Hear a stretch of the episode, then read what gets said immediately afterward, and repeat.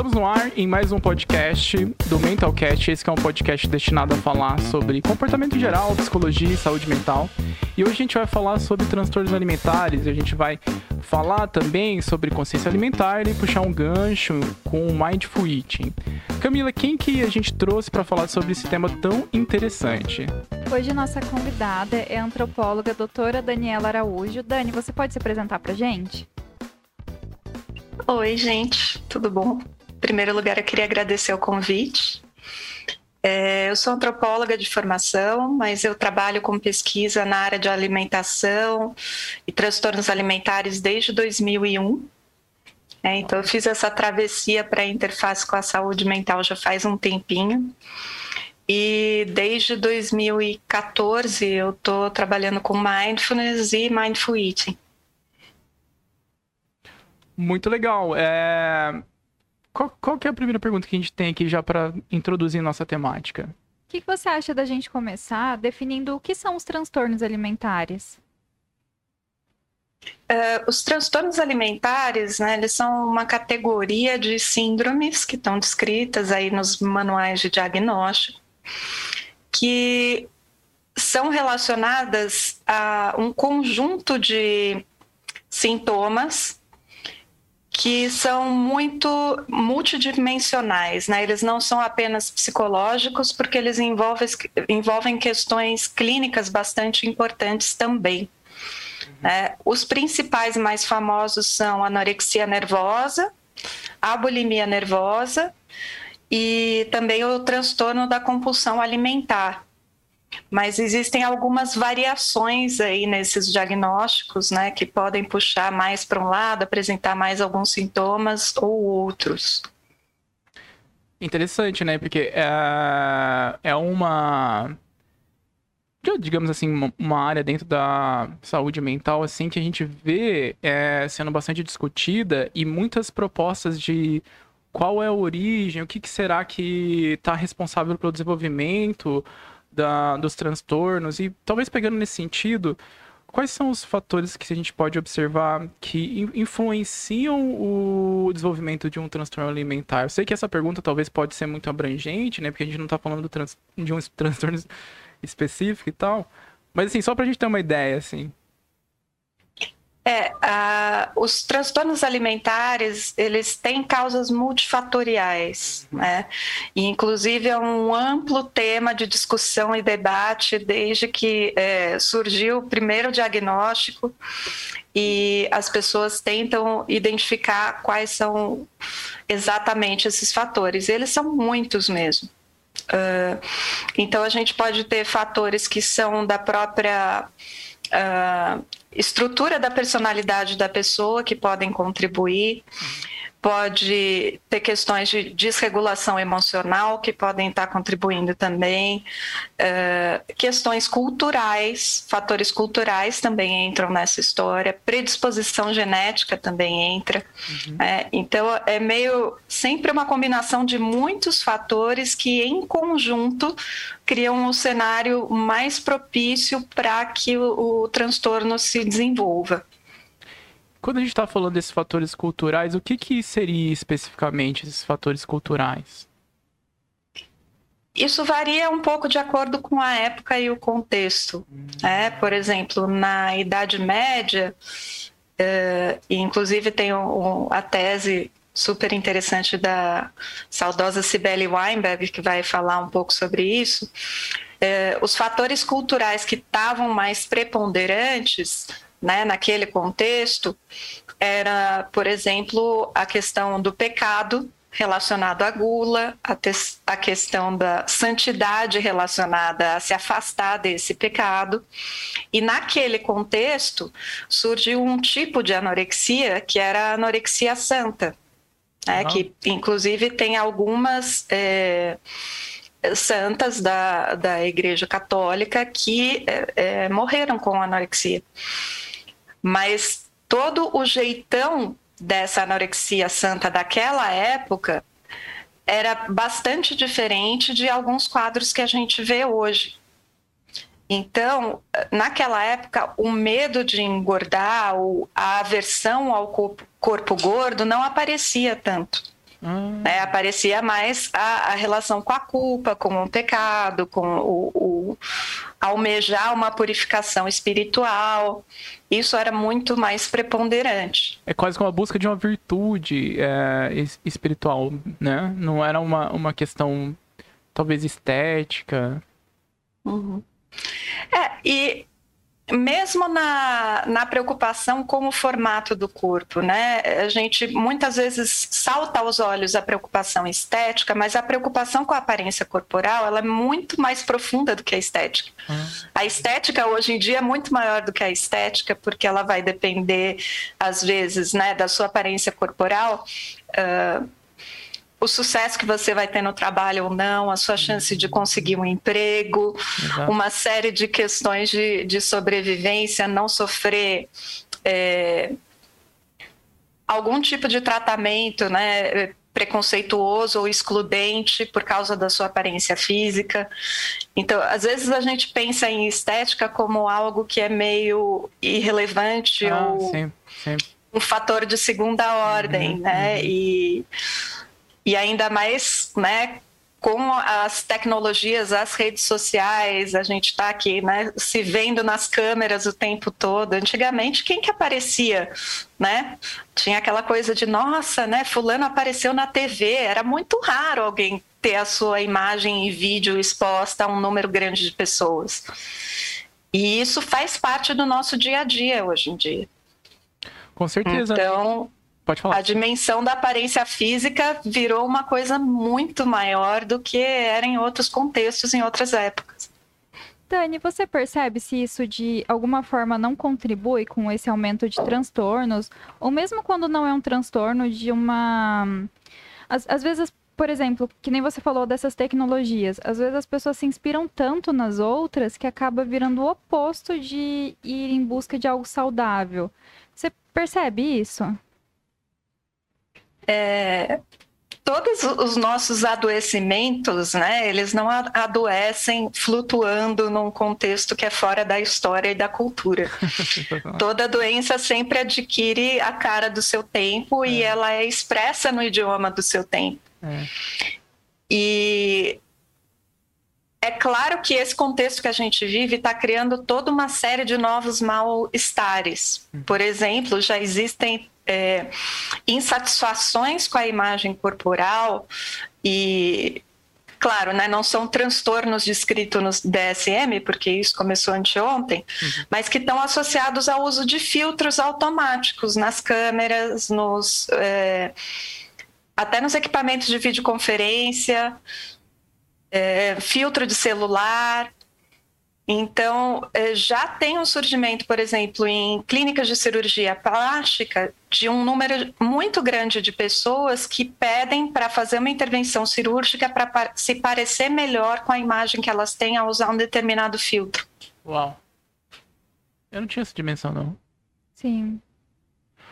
Realmente, é, é, é muito interessante tua fala, porque ela nos provoca, provoca a refletir como que essas regras do deveria, é, como a pessoa deveria aparecer e como às vezes se tem um, um, até uma consequência aversiva por a pessoa não se encaixar em certos deverias e regras e padrões. Uh, porque nem você falou, né? É, muitas vezes a, a, a pessoa ela, ela tem uma experiência desconfortável, talvez assim, pela questão do coletivo em cima dela, de um, de um, um verbal agressivo, ou até mesmo de, de, de, perder oportunidades, pela questão de, de como ela deveria ser, assim, no sentido do corpo e, e, e essa questão estética. Então, interessante perceber que até a, a, as redes sociais, os filtros começam a desenvolver novos padrões e novas exigências, né? Realmente não tinha parado de pensar nessa questão do, do, do filtro do, da rede social. É, tem, tem os filtros de imagem e tem inúmeras outras coisas, né? Tem, por exemplo, formas de relacionamento que você vai usar um aplicativo para conhecer uhum. possíveis parceiros ou parceiras. E aí o principal critério vai ser a fotinho que a pessoa vai estar tá rolando ali, comparando com uma infinidade de outras fotos. Verdade. Sim. E se tem os filtros por um lado, tem a ausência de outro tipo de filtro, que é nesse ambiente de interação digital, o filtro que é, se reduz é o, o filtro de dizer coisas rudes ou agressivas. A gente também sabe que esse tipo de ambiente é muito mais propício a coisas como trollagem, como cyberbullying, como simplesmente as pessoas é, é, usarem, né? Tem gente que é, usa os, as sessões de comentários para destilar toda a sua agressividade, né? E, e, então também a quantidade de crítica e agressividade a que a gente está exposto no contexto atual é muito maior. Uhum.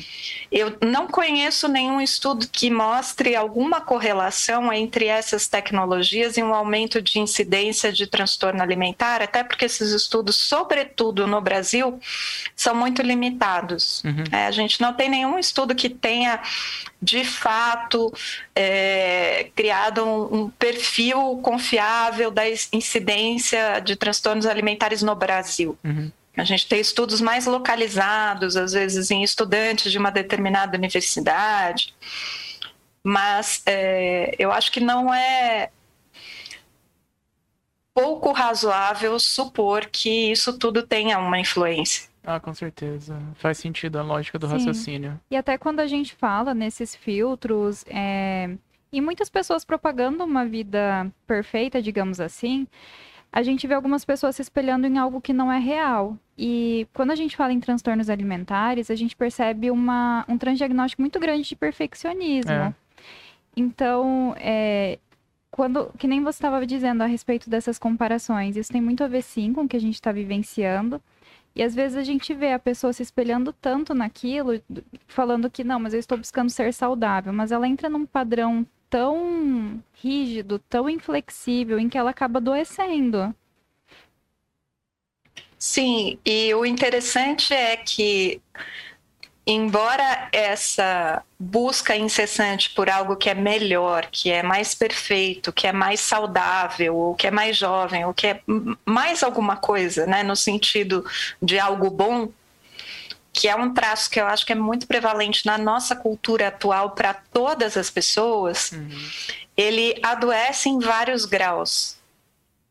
É, ele pode chegar até um transtorno que se encaixa ali nos critérios que estão descritos no, nos manuais de diagnóstico, mas ele pode gerar adoecimentos de outras ordens. Uhum. É, tanto no tocante à autopercepção, à autoimagem ou ao comportamento alimentar, que não chegam a ser um transtorno alimentar, mas que causam prejuízos à saúde em vários níveis. E muito sofrimento, né? Muito sofrimento. E eu acho que a gente pode pegar esse gancho assim e, e, e introduzir um pouco a ideia assim dessa consciência alimentar e, e, e, talvez assim explicando também o que, que seria o, o mindful eating que talvez que vem com essa proposta de, de parar, observar, essa relação toda? Então, né, eu fui parar no, no Mindful Eating exatamente porque eu estava na busca de opções mais interessantes para ajudar as pessoas que têm sofrimento com a questão alimentar. Uhum. E, infelizmente, as nossas opções eram bastante limitadas quando eu comecei essa busca lá atrás, né? Meu primeiro contato com Mindful Eating foi durante meu doutorado, quando eu estava na Nova Zelândia fazendo parte da minha pesquisa. E porque o que, que acontece? A gente tem alguns vieses culturais que afetam muito o, a gama de opções que a gente traz para as pessoas que têm um sofrimento com a alimentação e com o corpo né, e com o tamanho do corpo especificamente. Porque o que a gente tenta fazer? A gente tenta corrigir e tenta aprimorar. Uhum. O tempo todo, a nossa lógica uhum. dominante é essa. Uhum. Só que quando a correção e o aprimoramento fazem parte do problema, Exatamente. como no caso do transtorno alimentar, Exatamente. aí a gente se enrosca. Uhum. Porque toda a estrutura lógica das nossas formas de tratamento, ela ajuda a alimentar O funcionamento, né? o, o caldo que contribui para que esses problemas existam e se mantenham.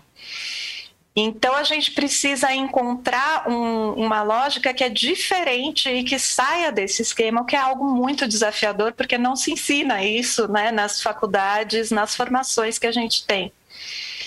E eu fui parar no Mindful Eating co- como é, encontrei no Mindful Eating uma dessas possibilidades que é um pouco é uma outra lógica E né, que passa por um caminho que não é tanto do consertar e do aprimorar, mas que vem com a compaixão, vem com o acolhimento, vem com a aceitação. E, e como que você, talvez assim, alguém. Talvez exista quem esteja ouvindo agora e tenha uma consciência do que seria o Mindful Eating, e tem gente que nunca ouviu essa palavra na vida. E se você fosse explicar o que, que é Mindful Eating, como você explicaria isso para uma pessoa talvez que não tenha um um conhecimento prévio? O Mindful Eating ele é o mindfulness relacionado ao se alimentar e ao perceber o próprio corpo. Hum, Em português, a gente tem costumado, é, tem tá gostando de chamar, e eu falo a gente porque eu também faço parte, né? Eu sou co-diretora do Centro Brasileiro de Mindful Eating. E a gente tem preferido chamar, em vez de comer com atenção plena, de comer compassivo. Porque, em geral, essa expressão atenção plena, as pessoas focam muito numa ideia que a gente tem de atenção, hum, e, em geral, eu não sei né, se nas gerações um pouco mais novas do que a minha isso mudou, mas atenção me lembra muito aquela bronca que a professora dava para a gente na escola quando a gente não estava prestando atenção na aula. verdade. Né? Não é uma coisa muito compassiva. Não. E, e, no entanto, na atenção plena do mindfulness, a compaixão é um ingrediente essencial, porque é, sem ela a atenção se torna simplesmente um foco. Uhum. É. Então precisa ter essa dimensão da atitude compassiva. E a prática do mindful eating, ou a perspectiva do mindful eating, é uma forma de você se relacionar com o alimento, estando atento e compassivo a tudo aquilo que os seus sentidos percebem, as mensagens que o seu corpo traz enquanto você come logo antes de comer, depois de comer, a respeito da comida, e procurando respeitar e honrar Uhum. né, os sinais internos de fome, de saciedade, uh, as suas emoções, as suas preferências, o seu prazer de comer. E também todas as relações que estão envolvidas no ato de comer. Uau, eu nunca tinha ouvido assim uma definição tão boa, porque é, quando, eu, quando eu tenho a oportunidade de trabalhar, ou quando a pessoa vem no consultório, ou quando, quando eu fazia os grupos de mindfulness, a pessoa vinha com um conceito prévio de atenção plena, a atenção plena ela vinha com uma certa. um conceito meio rígido, assim, de atenção mesmo, que nem estava falando. De tem que estar atento, assim. Ah, e o pensamento ele veio e eu tenho que. Ele é meu grande inimigo agora no meu processo atencional. Então, a- essa parte compassiva, é, focá-la até na forma como você explica o Mindful eu acho que é é uma, uma, uma coisa muito importante. Eu acho que faz a diferença para o processo ser diferente, né? Ele realmente ele ser um processo de autocuidado e não um processo meio que de mais sofrimento. Tá, deixa eu formular uma pergunta para você. É, Então, é um trazer a, a minha consciência tanto para o meu corpo, tanto como para a comida e a relação que eu tenho com a comida ah, de uma forma compassiva, né? Isso você colocou que envolve, às vezes, você perceber é, sensações, como a de fome. Que, como que seria isso? O que você está querendo dizer com isso? É... Perceber as sensações de fome parece que é uma coisa simples. Mas quando a gente traz a atenção do mindful eating, né, essa atenção compassiva, a gente descobre que é um caminho infinito de coisas a serem descobertas e exploradas. É, eu já pratico mindful eating lá desde 2009 até hoje eu estou descobrindo alguma coisa nova cada vez que eu vou comer. Uhum. Então, é... e a fome ela é composta por muitas dimensões. Né? Ela tem uma dimensão que é da ordem da afetividade. Uhum. Você sabe que compartilhar um alimento gostoso com pessoas amadas traz um outro tipo de satisfação. Uhum. E também tem relação com os nossos pensamentos, com as nossas crenças, com o tipo de julgamento ou de crítica que a gente pode ter. Uma coisa muito importante que é, a gente precisa dizer é que o mindful eating ele não é uma dieta uhum. e ele não tem como objetivo a perda de peso. Ele não pode ter porque esses dois fatores, eles interferem na nossa capacidade de trazer esse tipo de consciência compassiva para a nossa experiência. Faz sentido. Dani, perfeito você pontuar isso, porque hoje em dia, até a gente conversando no outro podcast com o Tiago, é, a gente falou muito sobre isso, de como o mindfulness foi difundido e não tem muito uma regularização, certo? Então, às vezes, a gente já viu muitas pessoas divulgando Mindful Eating como se fosse uma estratégia para você perder peso. E isso é algo que volta naquilo, né? Você mira numa estratégia, mas vai ao oposto do que seria saudável, né? Então, perfeito Sim, e aí... clarificar isso pra gente. E aí nem é mindful eating, é outra coisa, porque você não está tendo toda essa dimensão da atitude que você precisa ter ali na sua prática para que isso seja mindful eating. Abertura, isso pode né? ser uma dieta atenta, mas não vai ser mindful eating. Curiosidade, faz sentido, porque você chega a cair em tensão já de privação de nutrientes para que você atinja o objetivo X. Então, não, não tem uma abertura, não tem uma curiosidade assim tão.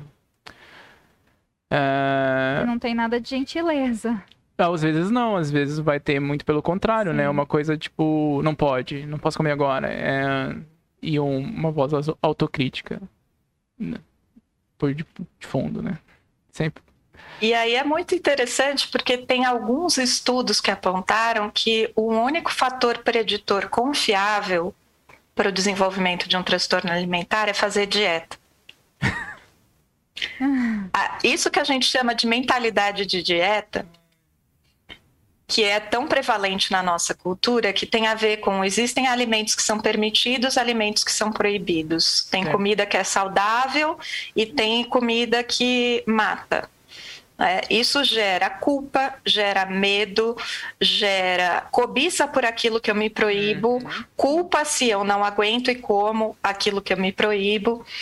E, ao mesmo tempo, na nossa biologia, a gente tem é, alimentação está ligada a mecanismos de sobrevivência muito profundos e muito complexos. Uhum. A falta de comida é sempre entendida pelo nosso corpo como uma ameaça à sobrevivência. E ele vai tentar, porque isso foi ótimo para a nossa evolução e para a nossa sobrevivência como espécie, se proteger disso de todas as formas possíveis. Tanto é que algumas pessoas têm ansiedade de, o medo de passar fome, né? Assim, tem bolam toda uma estratégia para ter o alimento sempre disponível, disponível para não não poder é, não ter a possibilidade de, de, de sentir essa sensação.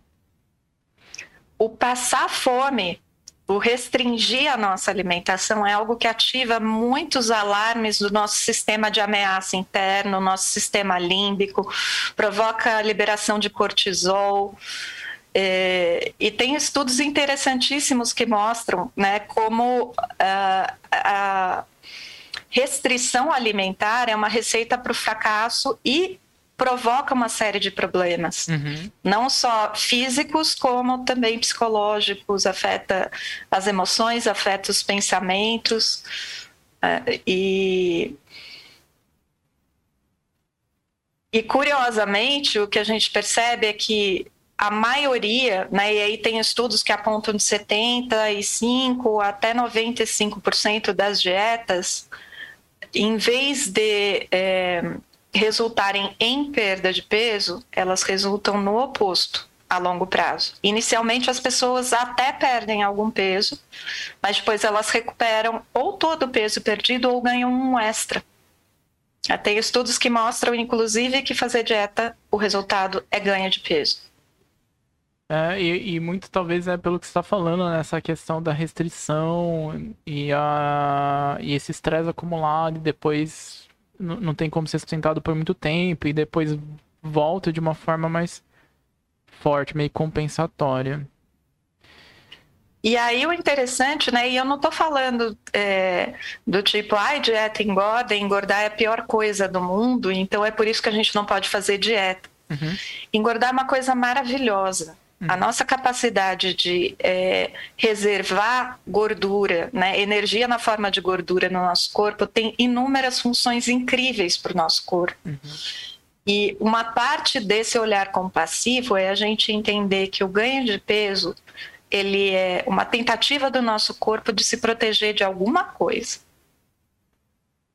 Perfeito. E aí é, acho que a, a, parte que você fala de honrar, né, também um, um, um sistema que está aí tanto tempo nos protegendo, né? Sim, e a gente sabe disso, né? Pra, hoje em dia, por exemplo, pessoas com mais de 70 anos, a gente sabe que perda de peso é um fator de risco muito importante para a saúde. Uhum. Tanto que não se deve recomendar.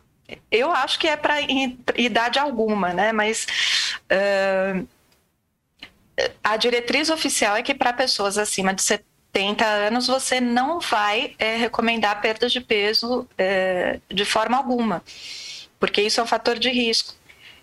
E em vários momentos e vários tipos de situação, o nosso corpo vai ganhar peso por uma razão de proteção. Uhum. É, pode ser no inverno, pode ser numa situação de estresse ou de ameaça, pode ser no momento da gestação, no, quando, conforme a gente vai ficando mais velho, porque a gente precisa se proteger também. Sim. Então, existe toda uma sabedoria no corpo que está relacionada à gordura e a gente tem esse viés cultural de achar que a gordura e ganhar peso é a pior coisa do universo. Sim. E, e esse viés é tão importante que ele prevalece sobre as evidências científicas que a gente tem a respeito. É, porque, embora a gente tenha inúmeras evidências científicas sobre o porquê fazer dieta faz mal, que efeito sanfona gera muito mais mal do que você manter no peso inicial, etc., a gente continua prescrevendo e valorizando e querendo emagrecer as pessoas a quase qualquer custo. E, e por que, que isso acontece? Assim, a questão da aplicação. É, o, o, desejo eu entendo que talvez seja um pouco pela essas grandes regras, esse controle aversivo que se tem em relação a, a, a um perfil específico corporal, né? Então, se você está aqui, tem toda sim, às vezes propostas culturais de conotação negativa. Mas assim, pelo profissional, eu falo, no sentido de às vezes adotar um, um, um, uma, uma dieta muito restritiva. Porque o, profissional também é gente, né? Por mais que ele seja Melhor cientista... explicação do mundo, entendeu? Porque, poxa, ele é gente. Hum. É, por mais que ele, ele até vá olhar os estudos científicos, é um condicionamento cultural tão forte, esse viés anti-gordura que a gente tem, que é muito difícil transformar isso. E ele é algo que é inconsciente na maioria das vezes.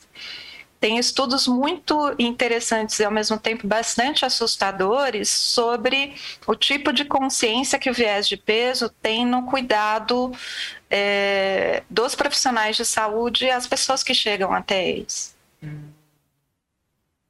É, até do tipo de julgamento moral inconsciente que se faz a respeito de uma pessoa só em função do peso. Tem, tem alguns artigos bastante interessantes né, em que é, deram alguns casos hipotéticos para as pessoas, né, para profissionais ou para estudantes da área de saúde, com algumas informações, uma delas era o peso, e colocavam inclusive o mesmo caso com só a mudança do peso e, e mostravam o efeito que isso tinha a respeito do tipo de exame que se pedia ou não, no quanto é, o profissional acreditava ou não naquilo que a pessoa relatava a respeito dos sintomas dela, que tipo de sintoma o profissional ia prestar atenção ou não.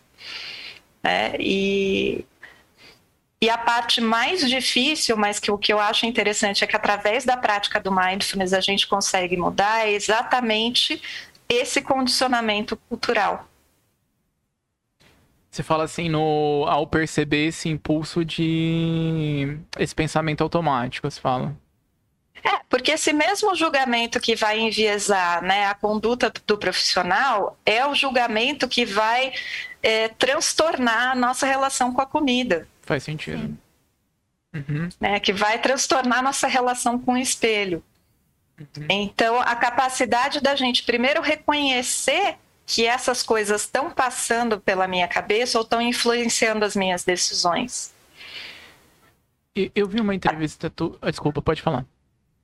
Não, que o mindfulness ajuda com isso e depois, é claro, a eu perceber que é isso que está me levando para uma determinada reação automática e aí eu considerar qual é a escolha que eu de fato quero fazer. É, e que vai trazer mais felicidade, uma relação mais tranquila, mais pacífica e compassiva comigo e com a comida.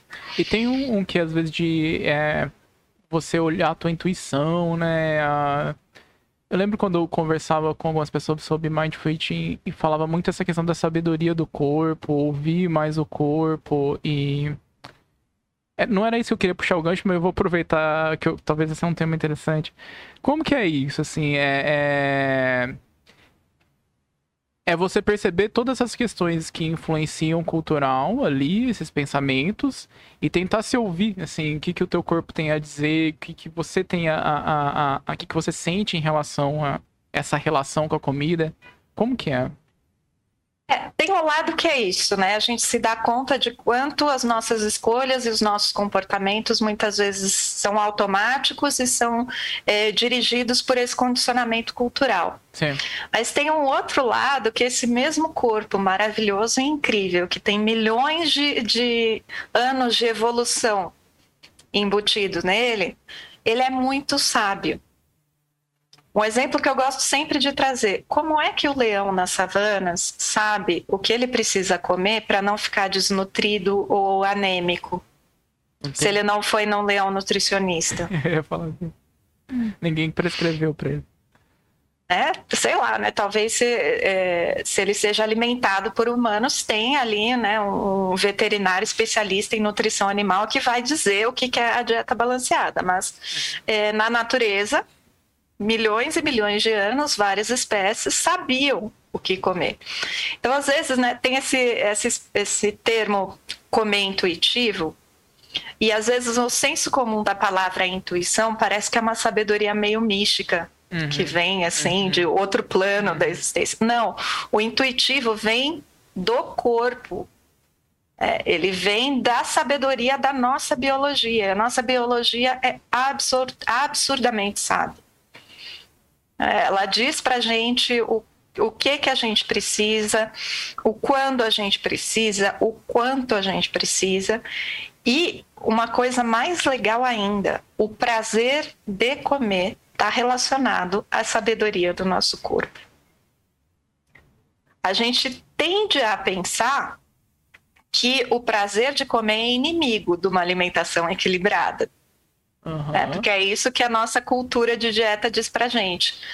Mas quando a gente começa a usar a atenção plena, a gente percebe que o prazer que o corpo sente e não o prazer que a gente imagina, porque a gente foi condicionado culturalmente a entender que o prazer está em determinados tipos de comida e está ausente de outros tipos de comida. Se a gente está presente para o ato de se alimentar, a gente descobre que o prazer de comer está relacionado à necessidade nutricional do nosso corpo. Total. Tem dia que o mesmo alimento vai ser uma delícia e tem dia que ele vai ser sem graça. E isso está relacionado ao tipo de nutriente que o nosso corpo está sentindo falta. Uau. Isso é muito interessante. Ela tava falando. Numa mesma refeição, você tá comendo, no começo pode estar tá uma delícia, tem uma hora que fica meio. É. Por quê? Porque o corpo ficou satisfeito. Ele falou: aí, galera, já chegou é. a nutrição que eu precisava. Vou desligar o botão do, do prazer. É... Dani, isso é muito interessante e eu fiquei com uma dúvida. Como que a gente trabalha essa questão corporal em relação a quem tem o comer compulsivo? É, a, as pesquisas sobre mindful eating, a maioria delas é para quem tem o, o compulsão alimentar tem menos, bem menos coisas sobre bulimia e para anorexia tem pouquíssima coisa, até porque a maioria dos programas de mindful eating que são desenvolvidos, eles pensam mais sobre o excesso alimentar e não pensam sobre a restrição. Então, eles inclusive são contraindicados para as pessoas que têm esse problema é, da restrição extrema. Uhum. E para a compulsão alimentar, isso tem resultados ótimos, porque com a prática de que esse estado de presença ao comer, ele não é fácil de se atingir. Ele precisa, você precisa praticar um pouquinho para você chegar nele. Mas conforme você chega nele, isso vai ajudar extremamente a você é, reduzir a compulsão alimentar, reduzir a frequência, reduzir o tamanho dos episódios compulsivos ou até acabar com a ocorrência desses episódios. A gente já tem dados que mostram isso. Acho que ajuda a ouvir o corpo, né? Que, que nem a André tava falando. Às vezes a gente nem percebe, vai perceber assim que, nossa, não precisava assim tudo. Não, me, não ouvia a sabedoria do meu corpo antes, entendeu? E a gente vê que na compulsividade, principalmente, às vezes a pessoa pensa em retrospectiva. Que quando ela tá na compulsão, ela tá tão automática, então é bem interessante mesmo esse treino.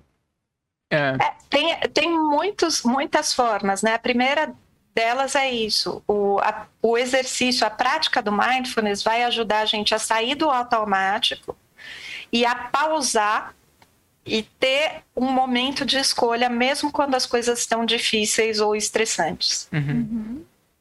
Ele vai ajudar a gente a reconhecer e identificar melhor o nosso estado emocional. Uhum. Vai ajudar a gente a cuidar melhor das nossas emoções. E todas essas coisas, a desatenção, é, a dificuldade de agir de forma consciente diante de alguma dificuldade e as emoções difíceis, em geral, estão envolvidas uhum. no comer compulsivo. Muito bom. Eu vi uma entrevista tua que você falava da questão cultural, da importância também de se. Acho que você não utilizou esse termo, mas eu entendi dessa forma, como provocar, gerar provocações, né, em relação a isso, porque é um impacto muito grande que a cultura tem, assim, no, no, na tomada de decisão, de como o indivíduo se sente. E muitas das vezes é, é um. Principalmente assim, pensando no aspecto clínico, né? A gente está trabalhando dentro da clínica, é mesmo. É uma sensação de nadar contra a maré. Entende? Então o paciente vem, você vai aos poucos trabalhando com ele, mas assim, a cultura tá ali, reforçando esse padrão, entende?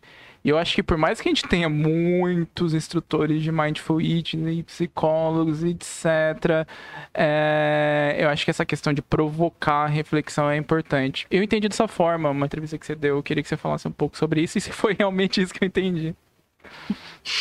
Não, é, eu entendo, né? Porque é, é nadar contra a maré e é enxugar gelo às vezes. Sim. A gente precisa, e para mim isso é algo que é inseparável quando você olha e percebe a influência desses fatores no adoecimento das pessoas e na multiplicação do sofrimento das pessoas, e eu acho que não tem como você separar a ideia da promoção de saúde da ideia de uma transformação cultural. Perfeito. E tem algumas transformações que em determinadas épocas podem ter parecido muito remotas ou inalcançáveis. Sim. Do tipo, ah, isso nunca vai acontecer. Sim. Só que aí lá para frente acontece alguma coisa e as coisas se transformam. É, se a gente pensar na transformação que aconteceu com relação ao tabagismo nos últimos 40 anos, é uma transformação cultural bastante grande no comportamento das pessoas. É, eu lembro quando eu era criança, o que, que era uma festinha de aniversário de criança, quantidade de adultos fumando e jogando bituca de cigarro no local fechado. Meu pai era médico, era fumante, ele fumava no consultório atendendo os pacientes. Sim. Isso é impensável hoje em dia. Sim. Sim.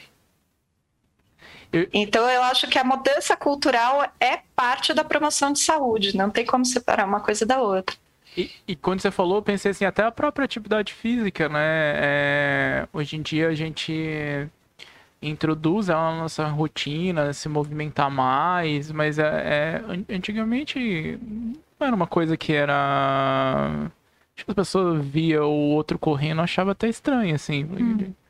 Eu, lembro, eu, eu lembro disso com um vídeo que tava promovendo as práticas de mindfulness, falava da questão de que vê a questão da, do, do mindfulness adentrando dentro da cultura e faz essa analogia com a questão da corrida, né? E eu me lembrei disso agora, como você falando do cigarro. Eu acho que o meu cigarro foi mais impactante esse exemplo pra mim, agora ficou perfeito.